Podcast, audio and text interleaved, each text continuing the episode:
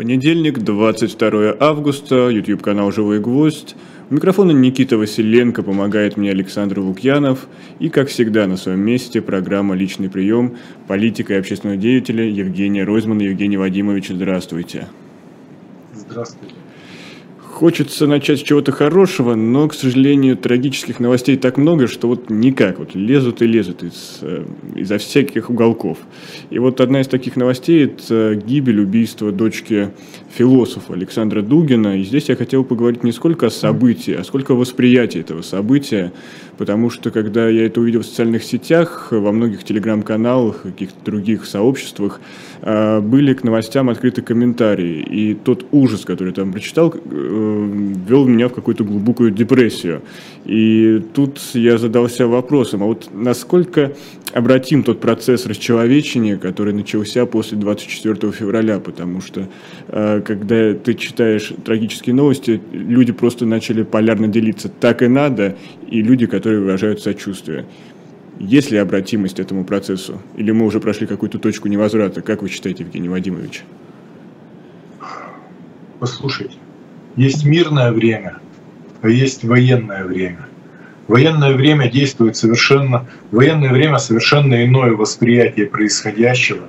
Военное время совершенно иные законы. Для участников этих событий, ну, это совершенно военное время. И э, понятно, что будет очень много спекуляций и так далее. Но вы вот говорите, Дугин философ, а я его всегда считал идиотом, потому что я в свое время был вынужден посмотреть, что он имеет в виду, ну, что за термин евразийство, посмотреть его биографию, кто он, что он.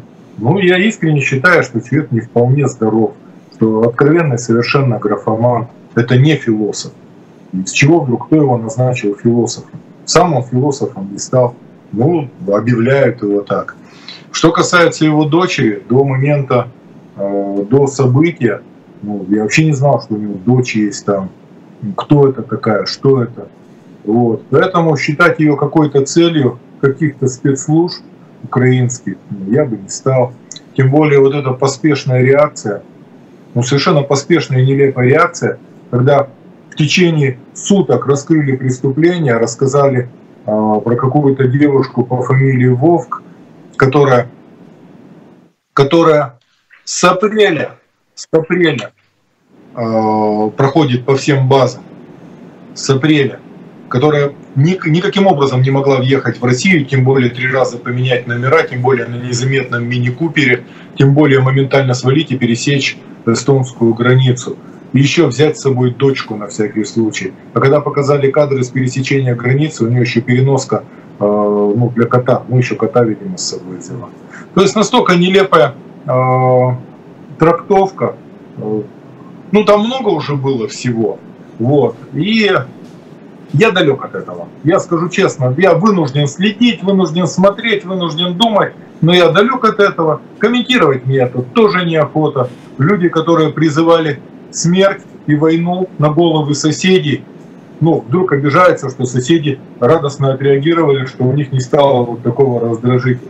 Поэтому мне неохота об этом говорить. Вообще, если я начну сейчас выражать сочувствие, это будет неискренне, врать я не умею, не хочу. Поэтому что случилось, то случилось. Каждый, каждый из участников событий знает, что и почему произошло. Но не моя история, вообще пусть сами разбираются и занимаются. Но история, скажем так, история с удостоверением. Как только показали удостоверение, знаешь, ну есть такой термин, ну пересолили, все, ну не надо. Ну, ну есть еще знаменитый мем «Визитка Яроша». Ну, оно да. И что удостоверение, что на месте взрыва его нашли или что? Или его оставила она специально? Ну все, ну пересолили, все. Потому что, знаешь, как э, в той философской выкладке, ты сказал один раз, ну, я поверил. Ты сказал второй раз, я призадумался. Ты сказал третий раз, и стало ясно, что ты врешь.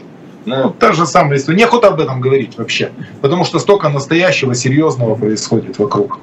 А давайте буквально перенесемся в сегодняшний день, то есть двадцать второе августа, и в России отмечается День российского флага. А что для вас значит российский триколор?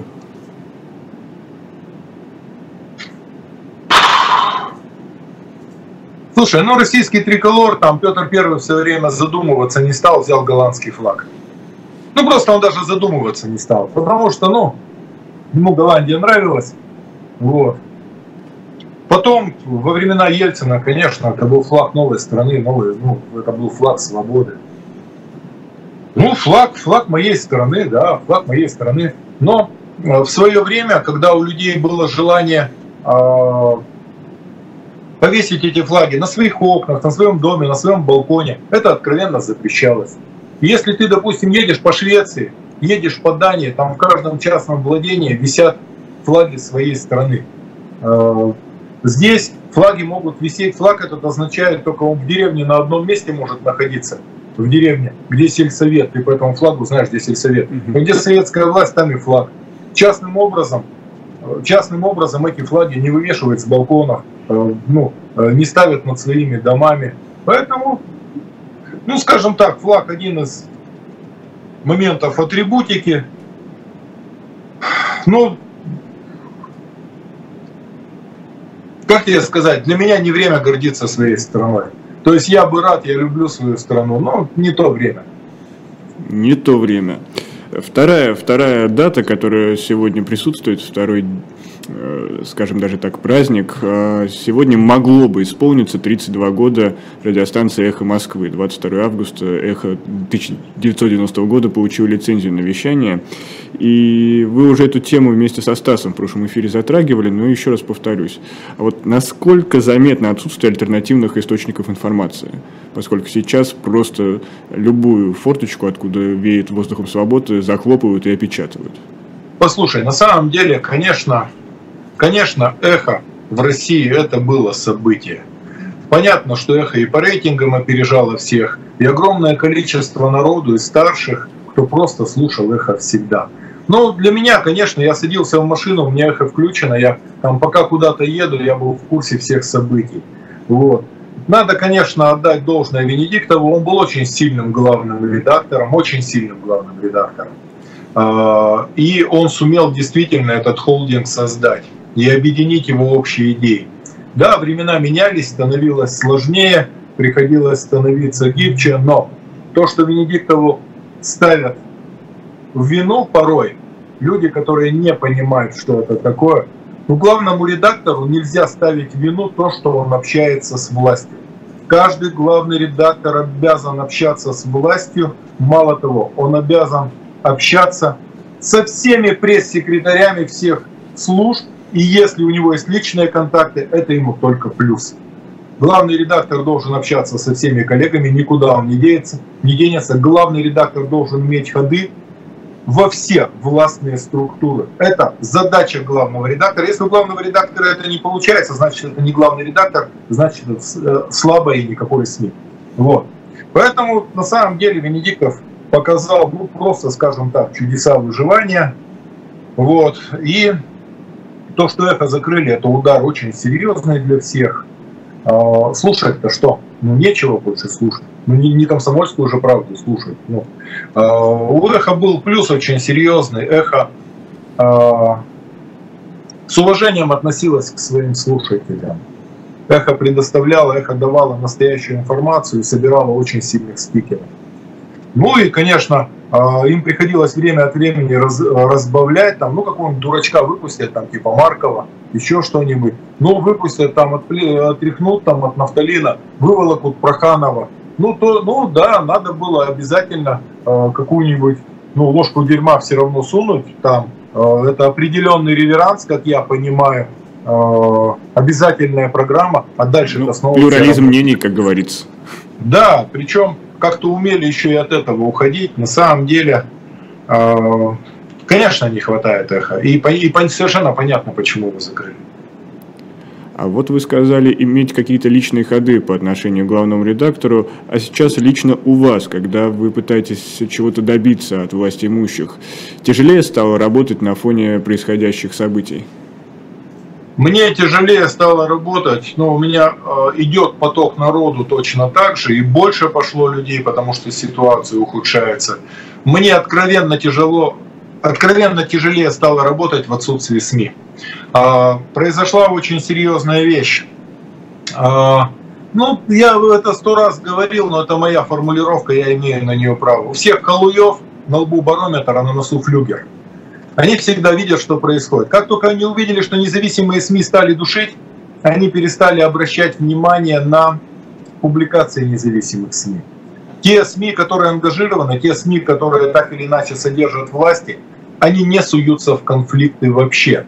И если раньше к тебе приходили люди, ты мог обзвонить несколько СМИ, ну, в частности, в Екатеринбурге можно было позвонить в «Знак», можно было позвонить их конкурентам, договориться, кто что возьмет, и они могли человеческие проблемы, людские проблемы выносить так, ну, и начинать терроризировать чиновников звонками, запросами, что эти проблемы все понимали, что легче взяться и решить, чем бороться со СМИ, чем скандалить, чем входить в конфликты, проще решить.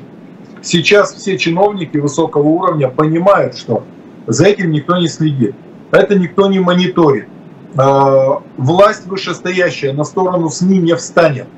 И они почувствовали себя абсолютно безнаказанно, они перестали реагировать на публикации СМИ, потому что не стало независимым.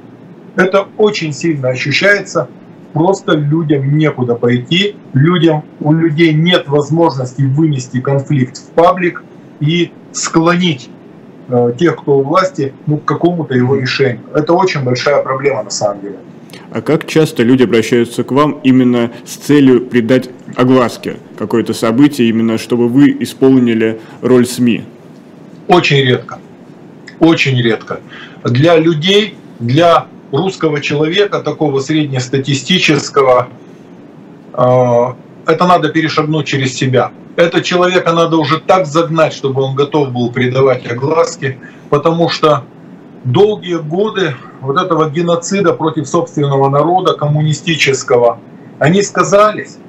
Никто не хочет выносить ссор из избы, никто не хочет жаловаться публично, потому что, ну, что люди подумают, можно же как-то по-другому попытаться разобраться, ну и так далее. То есть это уже вот этот страх перед публичностью, он очень серьезный, он укоренившийся страх.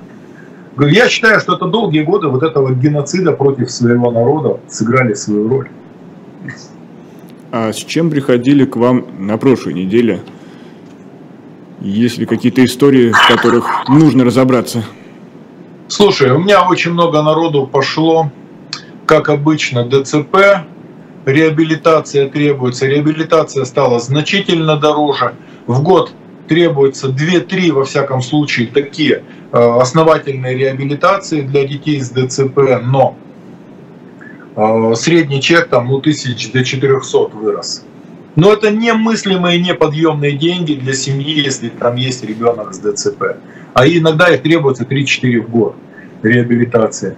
Много по аутистам, по детьми с аутизмом тоже ну, люди не справляются, не знают, что делать. Но иногда, я уже говорил, самая большая проблема — это безысходная бедность. Мало того, что безысходная бедность, порой это бедность даже потомственная такая. Пришла женщина, ну она бабушка, ей шестьдесят восемь лет. Ну, как обычно, уже там и зубов особо нету, и это. У нее беда. У нее внук под залог ее квартиры двухкомнатной взял кредит три миллиона рублей. И рассчитаться не может. Она ему дала на это добро, чтобы он заложил ее единственную квартиру. Я говорю, у вас откуда эта квартира? Она говорит, мать еще на заводе получала. То есть, понимаешь, она прожила жизнь, она не накопила ни хрена ничего вообще. У нее у матери было пятьдесят лет стажу. И вот у матери была двухкомнатная квартира, и она осталась жить в материной квартире. А внук, ему нужны были деньги, ему двадцать один год. Он заложил эту квартиру за три миллиона, но квартира при самых лучших обстоятельствах там, ну, стоит день три семьсот, три восемьсот, ну, там уже проценты и так далее. Выплатить не может. У этого внука, понятно, есть своя мать, ее дочь. Я говорю, почему вы к дочери не обратитесь? Она говорит, я обращалась. Она говорит, ну ты же сама решала, что ты сейчас ко мне пришла? Я говорю, ну может вы хотя бы к ней жить уйдете? Она говорит, у нее трое детей, но они в доме живут, у нее там ни места нет, ничего. И вот она пришла, и она плывет по течению, внук не может сделать ничего, и вот у нее ситуация три миллиона, и у нее отнимают квартиру. которую заработала когда-то ее мать. Понятно, что внук в эту ситуацию по безмозглости и от безденежья.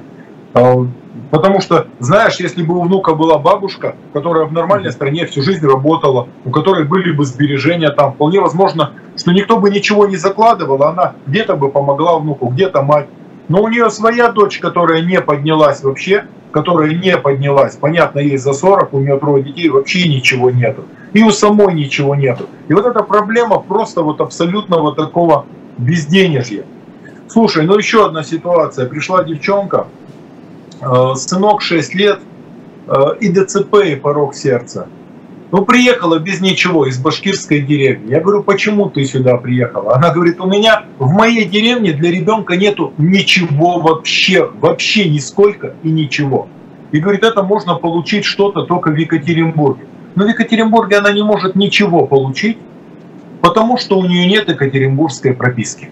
Я говорю, ну есть какие-то родственники? Она говорит, есть родственники здесь, но жилья у них нету своего, прописать не могут. Вот мне она сейчас будет придумать, куда ее прописать.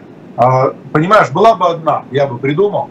А она с ребенком, и люди боятся с ребенком, тем более с больным, прописать, иди потом выпиши. Понимаешь? Ну просто боятся. Вот. А у нас есть там благотворительная организация, но они к себе уже не могут прописать, там уже битком не прописывают. Вот такая вот ситуация, тоже простая совершенно ситуация. Но самое серьезное у меня, я начинал э, рассказывать э, в той передаче, э, и вынужден еще раз вернуться. Женщина пришла, взрослая, у нее старшая дочь с ребенком лежала в больнице в детской, и с ними в палате лежала маленькая девочка, год и десять. А девочка туда попала следующим образом. Ее отец лежал на улице пьяный, и она рядом с отцом. Отца привели в чувство там, э, забрали, ее отвезли в больницу девочку. Э, на ней одежда была, ну грязная вся, два раза стирали, а потом пришлось выкинуть, потому что запах. Вот. Отцу она не нужна была, он потом уехал, мать лишили родительских прав, она сейчас в Сочи живет. И женщина, чья дочь лежала в больнице вместе с этой девочкой, она начала ее навещать, эту девочку. Она ее начала постоянно навещать, узнавать, наводить справки. В конце концов, она ее взяла в опеку. И они с этой девочкой прожили, они с этой девочкой прожили уже, ну уже прилично они прожили, уже, наверное, года три. Вот. И вдруг у этой девочки появляется биологический отец. Он из Казахстана, как мы сейчас поняли уже. Но сначала мы узнали, что появился биологический отец, и вдруг увидели, что отец начал рубиться всерьез. Серьезные юристы, серьезные ходы просто хотят ее забрать. Но мы же со стороны в ситуации, поэтому ну, я такие видел разные истории. Ну, думаю, вдруг отец. Ну, все-таки отец, родная кровь. Ну, у каждого человека должен быть шанс. Вдруг он что-то у него изменилось в голове и так далее. А у нас юрист, там Саша Шумилов, он жесткий такой, серьезный юрист.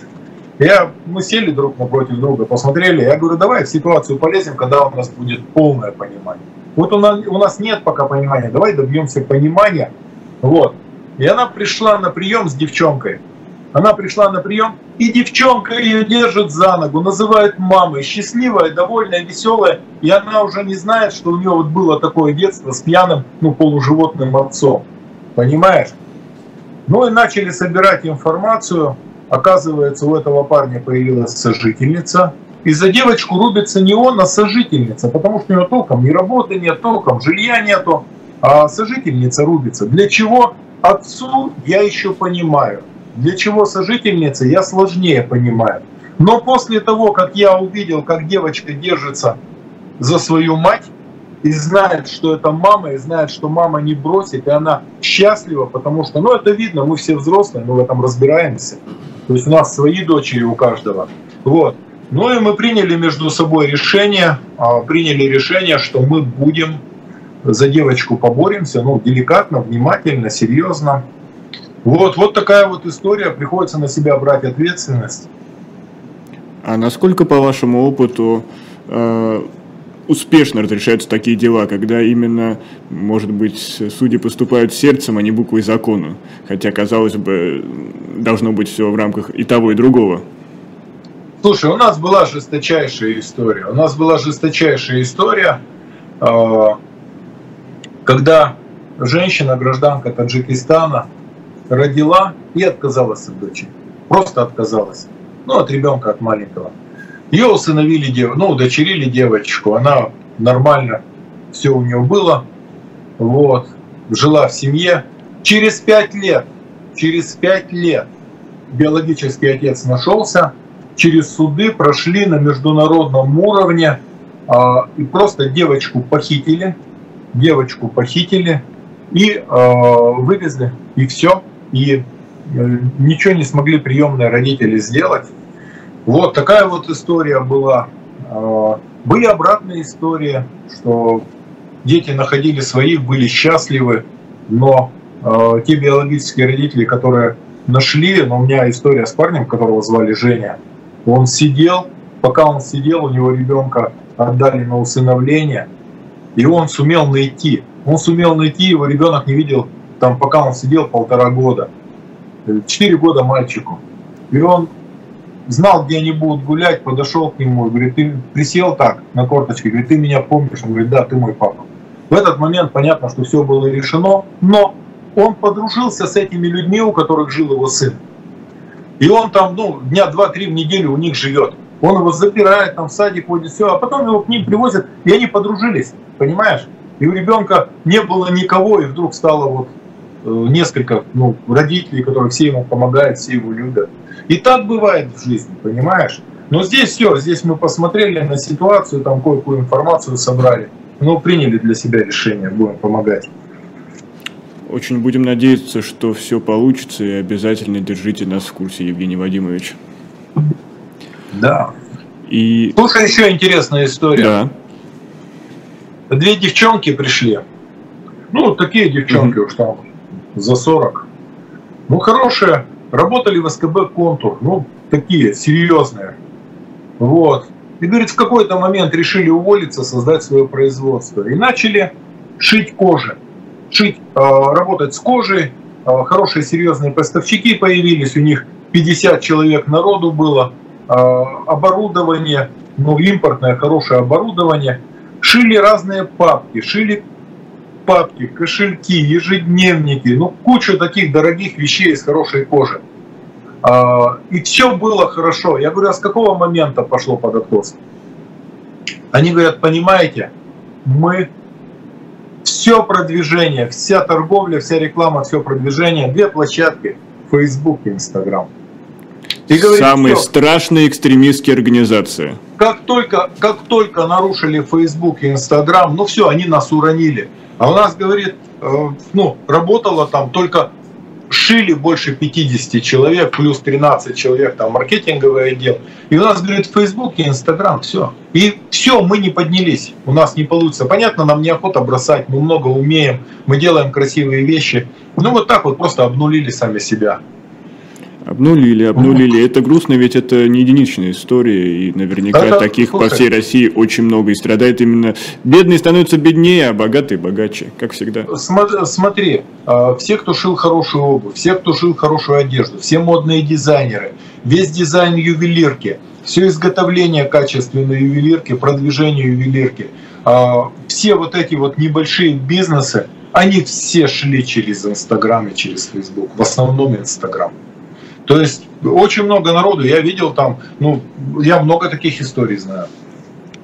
Ну, есть, есть опять же, разные возможности, что э, развитие событий, что если они действительно делали хороший продукт, то клиент не отвернется постоянно, и тем более сарафанное радио самый но древний собр... способ они распространения. Они сопротивляются, да, они сопротивляются, я там посмотрю, где что им помочь. Mm-hmm. И хотел поговорить о людях искусства, о деятелях искусства. Две истории, связанные с музыкантами. Юрий Юлианович Шевчук все-таки получил штраф за свое высказывание. Это, конечно, удивительная история. То, что родина не жопа президента, является дискредитацией вооруженных сил Российской Федерации. Удивительная история. Смотри, еще интересно. Вот есть первое правило политической борьбы. Но это первое правило политической борьбы, это, ну, на выборах. Это вот [S2] Uh-huh. [S1] Именно когда касается выборов и так далее. Первое правило политической борьбы – дебилам главное не мешать. Вот Шевчук, вот он на концерте это произносит. Ну хорошо, это Шевчук, у него там пять тысяч человек в зале. Он сказал, Родина – это не жопа президента. Ну хорошо, внятно совершенно сформулировал. Ну люди похлопали, там, посмеялись, похлопали, согласились. Концерт закончился, разошлись, ну кто-то с кем-то поговорил, кто-то там для себя оставил. И все, и эта история бы закончилась. Из-за того, что они э, начали судиться, выражение «Родина – это не жопа президента» знает вся страна, и поверь, что большинство людей про себя с этим все равно соглашается. Ну вот просто на голом месте сами себе создали. А Родина – это действительно не жопа президента. Ну как можно с этим спорить? Как они могут доказать обратное? Но они не стали заморачиваться, они не стали ничего доказывать, просто вмонтировали Юлиановичу штраф. Вот. И понятно, что все разумные люди на стороне Шевчука. Ну, потому что его любят, потому что его уважают. Ну. А насколько грустно в этой истории, что, например, петербургские суды отказались, а вот родная Уфа в итоге предала Юрия Юлиановича?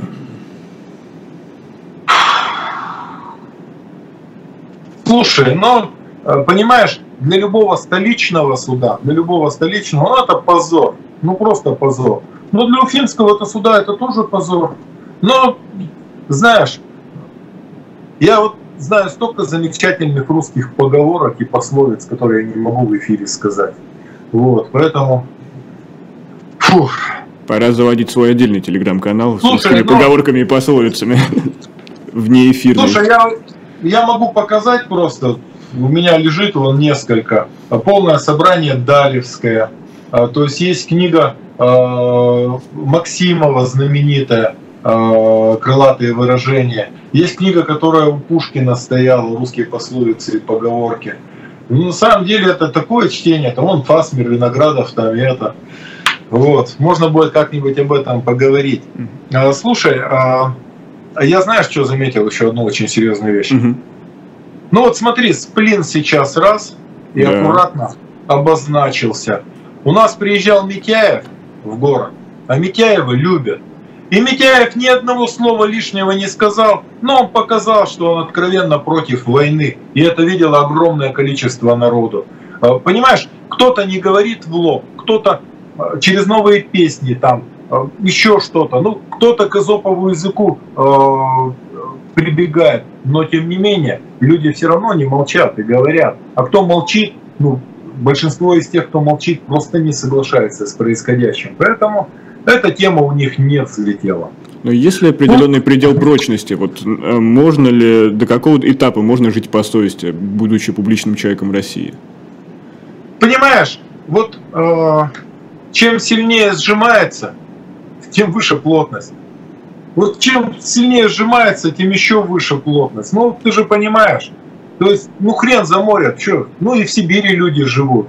Ну, это же Россия. Знаешь, то, что россиянам ставят вину, вот это вот, ну, где-то молчание еще, а где-то оно, в конце концов, становится плюсом, потому что люди умеют сопротивляться, просто молча, спокойно сопротивляться и ни на миллиметр не сдвигаться. Это тоже русская история. Ну вот еще есть одна история, и история связана с цифрой. Недавно был в дискурс брошен разговор о законопроекте о запрете усыновлять детей всем иностранцам.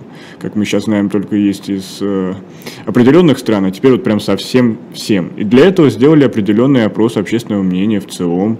И там страшные цифры. шестьдесят процентов россиян поддерживают запрет усыновления иностранцам. А еще страшнее цифра, что шестьдесят семь процентов россиян поддерживают так называемый закон Димы Яковлева. Вот что для нас эти, эти цифры? Это страшный результат, который мы Смотри, слушаем. На самом деле, ну, опросы в ЦИОМа, они нерелевантны. Если проводить опрос по-честному, то надо разговаривать с каждым. Люди не успевают понять, о чем речь. Ну, просто не успевают понять. Что касается закона Димы Яковлева, все те, кто работали, все те, кто работали с детьми, все понимают, что это такое. Иностранцы берут детей с ДЦП. Иностранцы берут деток Дауна. Ну просто берут, понимаешь? Берут вкладывают душу и энергию и ставят на ноги. Я такого наблюдал достаточно, потому что я отслеживал судьбы некоторых детей. Они берут, просто они могут увидеть ребенка с ДЦП, который ползает, не пройти мимо и забрать. Я видел это своими глазами, я знаю такие истории. Вот.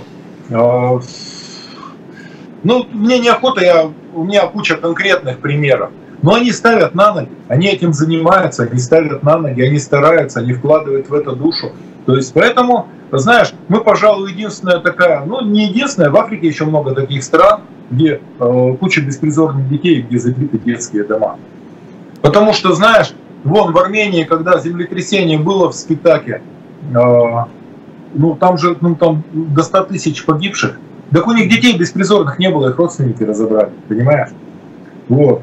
Поэтому есть о чем думать на самом деле. И я считаю, что усыновление должно быть открыто для всех, ну просто по-честному, особенно когда касается, э, когда касается усыновления там, с детей с отклонениями, с пороками.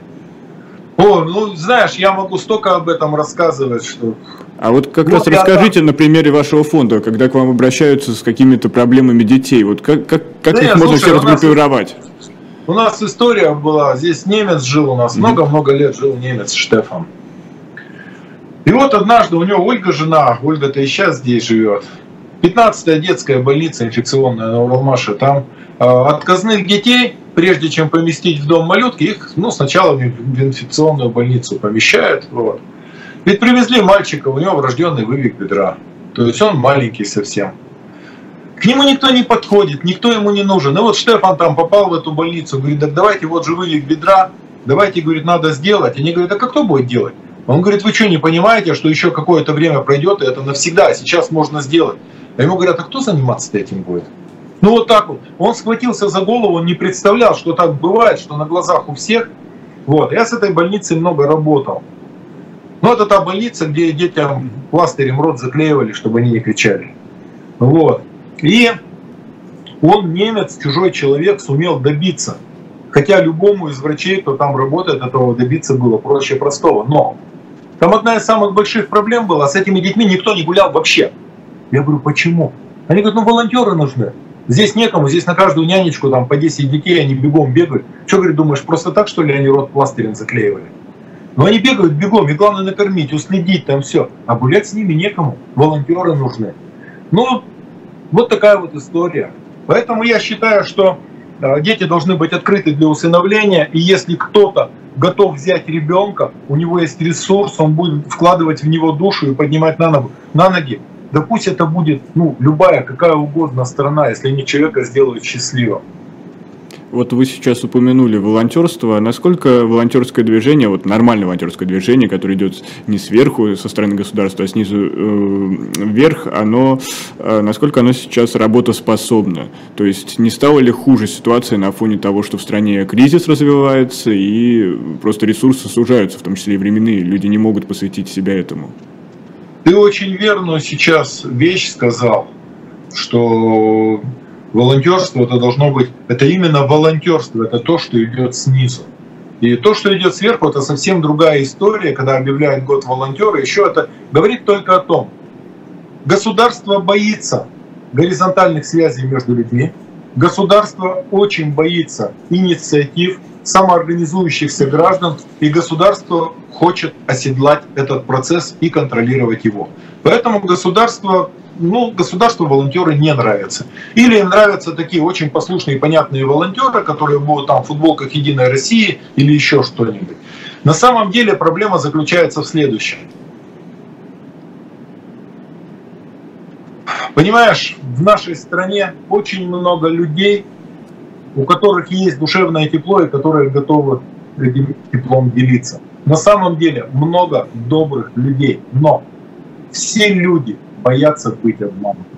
Это постоянная история, когда люди готовы откликнуться, но они боятся, что их обманут. Что какой-то призыв о помощи, какие-то очередные мошенники, которые там собирают деньги, ну и так далее. И я видел сам своими глазами кучу ситуаций, когда люди уверены, что деньги придут по назначению, последние готовы отдать, чтобы кого-то спасти. Поэтому я с уважением отношусь к русским, именно как к народу, потому что я знаю свой народ. И я знаю, что если есть возможность сделать доброе дело и не быть обманутым, ну, люди делятся последним, понимаешь? Но вот это вот момент, ну, слишком много обманывали, ну, слишком много, и поэтому этого боятся все. Просто боятся разочарования очередного. Вот. А когда люди уверены, что это по назначению, еще раз говорю, последнее отдают. Поэтому вот от этого зависит многое. А есть ли какой-то, может, наивный вопрос, лекарство от разочарования? Как это все вылечить?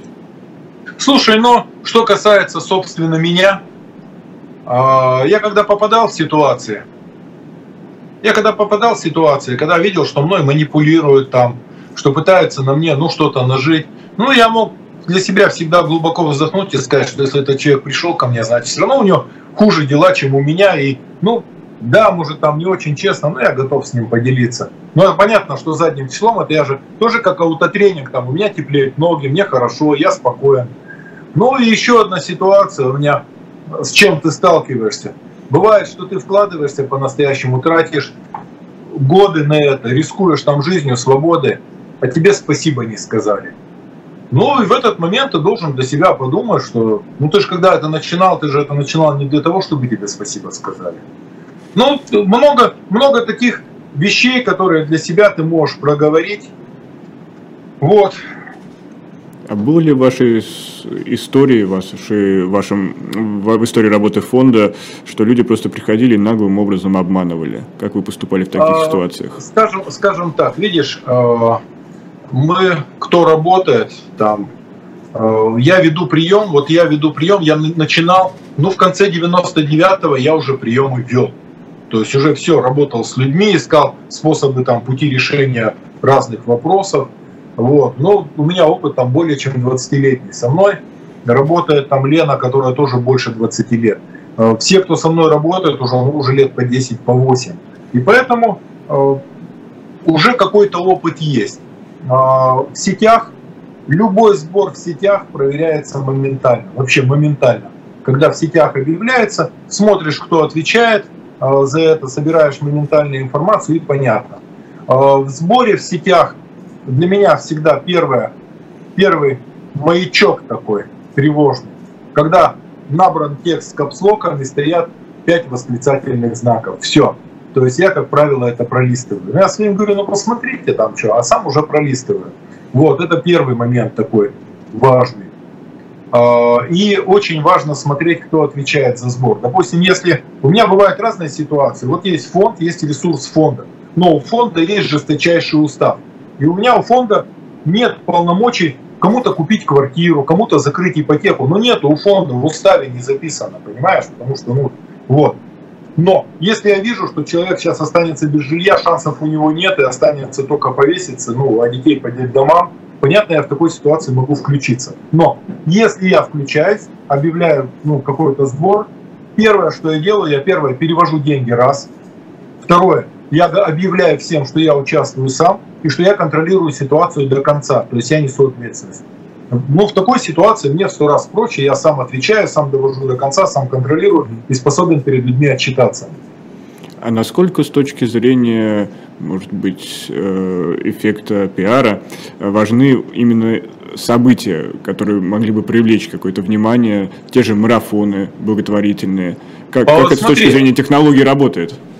Смотри, на самом деле эта институция очень мощная, но это такая э, европейская, вообще нельзя говорить, что европейская, это уже такая мировая тенденция. Ну вот э, марафоны, ну вот Лондон перекрывается там раз в неделю, каждую неделю для благотворительных марафонов. Каждый марафон несет, ну европейский каждый марафон, достаточно серьезную благотворительную нагрузку. А вот самый знаменитый э, полумарафон, э, Гетеборгский полумарафон, э, Гетеборг-Шварвет, э, ну там тысяча семьдесят народу бежит, тысяча двести болельщиков. И вот последние разы я когда участвовал сам, там до старта на борьбу с детским раком там ну, десять миллионов до старта уже собрали. Вот. И э, там участвуют команды, там всегда участвуют Рискани и Вольво, там большие корпоративные заявки на такие марафоны. И люди рады платить, люди рады платить, потому что они знают, что это будет праздник, спортивный праздник, а деньги пойдут ну, на какое-то доброе дело. Ну, Благотворительность — это очень серьезные институты по всему миру. Ну и Россия к этому тоже подходила потихонечку. Сейчас ну, появились проблемы у многих фондов, я знаю фонды, которые закрываются, но в целом, я еще раз проговорю, в людях достаточный запас добра, и когда они видят, что они реально могут помочь, и деньги не уйдут никуда, а попадут по назначению, люди откликаются. Здесь я поддерживаю традиции, которые заложены в этой программе Станиславом Крючковым. Оглашу э, планы на вторник, на двадцать третье августа, что вас ждет на канале «Живой гвоздь». Э, наш вещательный день начнется в три часа дня по Москве. Там вы можете встретиться с политологом Аркадием Дубновым. Э, с ним будет э, работать Айдар Ахмадиев, мой коллега. В четыре часа, как всегда, на своем месте будет программа «Курс Потапенко» с бизнесменом-предпринимателем Дмитрием Валерьевичем Потапенко. В пять вслух и эхо. Внимание, сюрприз. Мы начинаем возвращать знакомые имена в наши эфиры. Все в большем масштабе. Вас ждет Елена Афанасьева, наша телехранительница. Ее вы можете помнить по одноименной программе, которая шла на Эхо Москвы по воскресеньям в шесть часов вечера. Даже вот помню точный выход эфира. А завтра она будет вслух и эхо в пять отвечать на ваши вопросы. А в семь, в семь вечера у нас будет...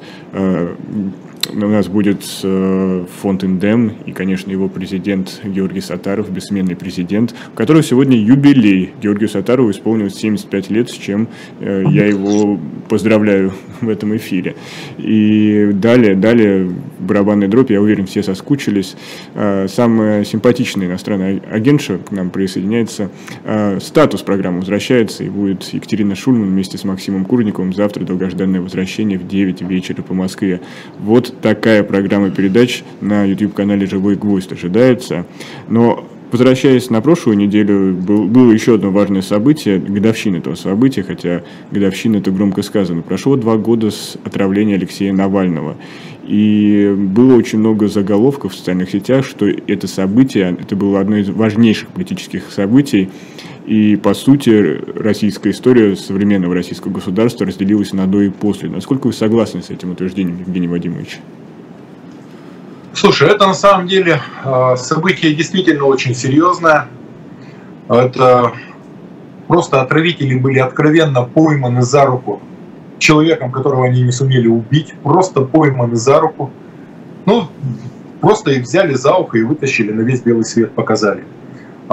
Это очень сильная история. То есть Навальный просто показал лицо власти. Мало того, задним числом стали понятны такие вещи, как отравление Димы Брукова, стало понятно все, стало понятно про Карамурзу, ну и многое-многое другое. Там про Никиту Исаева тоже, ну, всем стало понятно. Еще несколько фамилий. И, и всем стало ясно, что власть, для того, чтобы держаться у власти, не будет стесняться ничего вообще. То есть иллюзий, я думаю, не осталось ни у кого никаких. Вот. Надо отдать должное Навальному. Конечно, это политик, это политик уже мирового уровня, держится он очень сильно, умудряется. Он может совершенно спокойно разговаривать, совершенно... спокойно говорить о том, от чего, ну, от чего у других людей голос дрожит. И если Навальный даже в этой ситуации из карцера улыбается, то улыбка у него не кривая. Вот. Я, конечно, желаю ему стойкости и мужества, и желаю освободиться, хотя я понимаю, что при этой власти шансов очень мало. Но, тем не менее, он готов ко всему, и вот эта вот его готовность отстаивать правду, ну, это, конечно, достойно всяческого уважения. Евгений Вадимович, я знаю, что вы относитесь к тем людям, которые считают, что в России политики больше нет, поскольку убиты все институты, и, ну, там список можно долго продолжать. Но при этом сейчас во многих регионах, в том числе в Москве, идет муниципальная кампания, и есть какие-то молодые люди, которые выходят со своей повесткой, но при этом они выходят не с местной повесткой, они не говорят там о лавочках, не собирают, ну, они в том числе и собирают, конечно же, какие-то наказы от избирателей, но при этом они много говорят и о ситуации в, масс... в общественно-политическом пространстве, о войне, которую российские власти называют специальной операцией, и пытаются, пытаются в том числе и с помощью вот этой кампании как-то донести. Насколько это сейчас имеет смысл? Или все под один каток в итоге размотают и будет очень грустно? Смотри, смысл сопротивляться есть всегда. Мало того, есть обязанность сопротивляться, я так считаю. Вот. Это первое. Второе. Кто я такой, чтобы им что-то указывать, советовать? Знаешь, любой из молодых, ты сейчас сунься к ним с советами, любой из молодых скажет, знаешь что, вот вы в свое время сидели на диване, вот из-за этого мы сейчас вынуждены лезть под дубинки, ну, в тюрьмы идти и так далее, потому что вы в свое время сидели на диване. И мне нечего будет сказать. Поэтому все, кто хочет как-то сопротивляться, все, кто хочет хоть как-то менять ситуацию, ну, можно только приветствовать и относиться с уважением. Ну, что я могу еще сказать? Если бы вы поставили себя на, на их место, но при этом в тех условиях, что вы только делаете первые шаги в политике, вы бы сейчас начинали или бы этот период не использовали для начала старта своей общественно-политической карьеры? Смотри, моя политическая карьера моя закончилась. Это была хорошая, замечательная карьера. Я был депутатом Государственной Думы, я был мэром своего родного города. И ну, хотя бы про меня все будут знать, что в городе был мэр, который никогда не брал взяток, вот, который не нажил себе богатство. Но э, мне будет шестьдесят лет. Мне будет шестьдесят лет, да, на каком-то на федеральном уровне это, ну, в общем-то, это не возраст. Э, тем более я, ну, слава богу, там в здравом уме и трезвой памяти. Но при этом режиме, ну, нету шансов никаких, потому что все равно, если в политику, ну, в политике хотелось бы быть самим собой. Но здесь нет ни малейших шансов даже зарегистрироваться. Ну, а потом, ну, что вот сейчас э, в политике, если ты куда-то пошел, там, в Государственную Думу еще, ну, что ты будешь делать? А, как сказать, игры нет вообще, ну, ноль разбега, нет игры. Поэтому мне достаточно... Э, того, что у меня много сторонников, что меня люди слышат, что я могу донести какую-то внятную мысль до людей э, и сказать ее каким-то понятным совершенно людям языком, ну, сформулировать. Поэтому мне есть чем заняться. Молодые, да, пусть они делают свои ошибки, пусть они пробуют. Кто обращается за какими-то советами, что-то я могу подсказать. Но в целом... Ну, всему свое время, понимаешь? Ну, всему свое время. А когда на ваших приемах приходят люди и обращаются к вам с какими-то запросами, определенными просьбами, которые именно связаны с политическим, и они видят вас замену тем институтам власти, которые не работают, как вы поступаете? Есть ли какие-то примеры такого обращения? Смотри, я должен сказать такую вещь. Самые серьезные вещи... В моей жизни э, я сделал, не обладая никаким статусом вообще. То есть у меня просто не было никакого статуса. То есть весь мой статус, ну, я житель Екатеринбурга и гражданин России. Но именно в этом статусе мне удалось сделать все самое серьезное в жизни. Поэтому э, у меня есть опыт, есть какой-то ресурс, есть огромное количество знакомых, есть сторонники. И когда я вижу, что человеку надо помочь, я всегда найду, кто мне поможет ему помочь. Понимаешь? Кто захочет ему помочь, кто рад будет помочь этому человеку или поможет мне ему помогать. Вот. Поэтому в возрасте есть свои плюсы тоже. Когда я был молодой, у меня не было такого ресурса. Но при этом остается ли у вас время на себя? Слушай, ну это же часть моей жизни. Это часть моей жизни.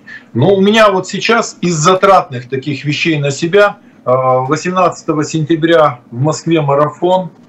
Вот, и мне надо пробежать московский марафон. Но для меня это будет первый марафон, который я пробегу там на седьмом десятке. И подготовка к марафону. Я очень поздно начал готовиться. Вот, потом еще заболел. Да что, подготовка к марафону, она отнимает, ну, и время, и энергию. Потому что, знаешь, это можно десятку там на одной ноге проскакать, а марафон все равно надо бежать и терпеть. Вот. И тем более я человек пожилой. А потом а, я заканчиваю книгу. И вот я когда писал, она так и будет называться «Книга о Невьянской иконе». Сейчас посмотрели там... Фу, ну вот сейчас посмотрели там больше тридцати авторских листов. То есть, ну, уже страниц семьсот. А, без иллюстраций. То есть, ну, фундаментальный труд, на который я положил, ну, пожалуй, лет сорок. Причем само написание книги, ну, на протяжении сорока лет я писал себе, дописал, что-то публиковал, там, что-то издавал. Но сейчас это вот так получилось. И оказалось, что доводка, вот эта шлифовка, редакторская работа, у меня больше сил отнимает. То есть я должен быть сосредоточен и держать в голове гигантский объем. Одновременно с этим у меня получилась еще одна история. Я собрал из, из всех своих рассказов, что я когда-то публиковал и не публиковал, собрал истории, которые я писал там про зверей, про птиц. Вот. И мне предложили сделать книгу. И Алексей Рыжков, один из таких самых любимых художников в Екатеринбурге, он говорит: давай я тебе проиллюстрирую. И это будет книжка с картинками, она будет называться «История про, про людей, зверей и птиц». Вот. И тоже мне все равно придется вникнуть, все равно придется делать. Одновременно с этим, ну, я веду работу по фонду, она ежедневная. Ну и плюс, что я все равно что-то читаю, смотрю, занимаюсь. А вот эта творческая составляющая, она своего рода является таким отдыхом, отдушиной, выпустить пар? Слушай, по-разному. По-разному. У меня достаточно большой объем исследовательской работы, и я вынужден большое количество информации держать в голове. Если ты держишь в голове большое количество информации, ты должен время от времени к ней возвращаться. И не просто так у меня все завалено, я вынужден что-то смотреть, что-то вспоминать. Вот. Но я хочу сказать, что, конечно, ну, мозги надо тренировать. Память надо тренировать, мозги надо тренировать. Причем коронавирус очень сильно выше всех. Кто-то это понимает, кто-то не понимает. Кто-то начинал заново учиться говорить. У меня просто какой-то эскейп был. У меня слетело вообще все. И я садился работать. И у меня возникал страх, потому что я не мог вспомнить какие-то простые слова. То есть и этим приходилось тоже заниматься. Кстати, по коронавирусу. Коронавирус растет. Я ну, просто с врачами разговаривал. Прирост идет сильный, большая часть переносит значительно легче, уже похоже на сезонный грипп такой, но тем не менее это все равно коронавирус. Вот. И я думаю, что когда вот сейчас все вернутся и дети пойдут в школу, то волна пойдет в сентябре по-настоящему. Ну, я говорю просто, чтобы все равно это надо знать, это надо да, понимать. Надо быть готовым и беречь себя. А вы сами будете прививаться, делать ревакцинацию? А как-то пока... какие-то профилактические разные способы для себя нашли? Слушай, я пока не знаю. Мне пока посоветоваться не с кем. Сейчас начнется, я посмотрю, что врачи скажут. Угу. Почитаю, посмотрю, подумаю. Вот. Ну, я вакцинировался на самом деле, а второй раз не успел. Но меня снесло сильно, я не успел. И меня снесло так, что я попал в больницу. У меня голос напрочь сел. Вот. И ну, так, не сладко мне было. Ну, как-то нормально проскочил. Вот. И э, ну, то, что я маску буду носить и в общественных местах буду надевать, э, конечно, это ну, просто уважение к окружающим. То есть я к этому очень спокойно отношусь. Она меня не душит, она мне не мешает. Никогда в жизни я про маску не скажу намордник, уже хотя бы потому, что в масках всю жизнь работают все врачи. Вот. Ну, я считаю, что ношение маски в каких-то ситуациях – это уважение к окружающим, мне не трудно. А среди ваших посетителей часто бывают врачи? И если да, именно за последнее время, постпандемийное, пандемийное, на что они жаловались, обращали внимание? У меня, знаешь что, врачи, э, у меня с врачами со всеми личный контакт, и им, чтобы меня найти, не надо никуда ходить и так далее. У меня, знаешь что, я бы хотел вообще внимание всех обратить. Mm-hmm. Очень интересная ситуация. Огромное количество народу пошло в последние приемы. Мест нет в колледжах. Просто нет в колледжах мест. Люди подают документы, а там все забито.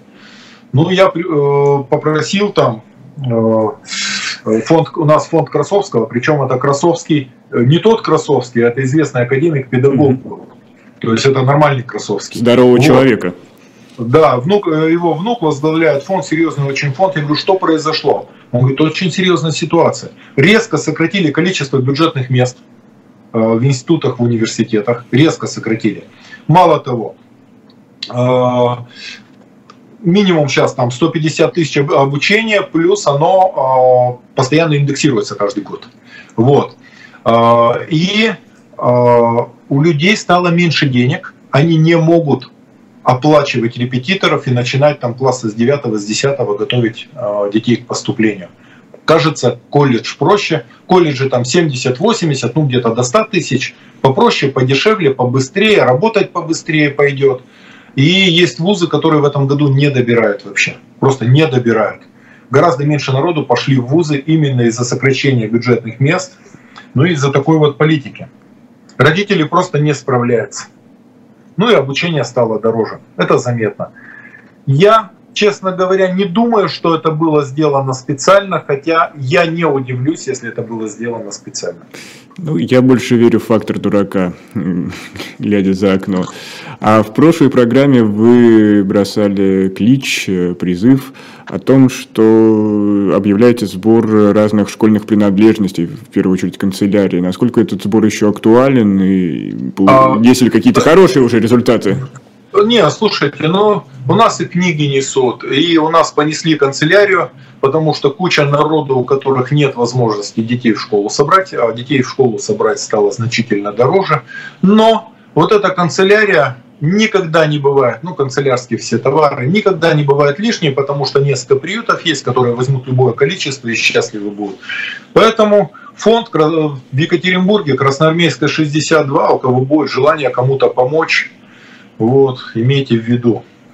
Да, вот экономисты обратили внимание, что вроде в России дефляция, многие цены опускаются, но собрать школьника, особенно девочку, становится дороже. И с каждым годом ситуация не меняется, и вот, пожалуйста, тоже обратите да. внимание.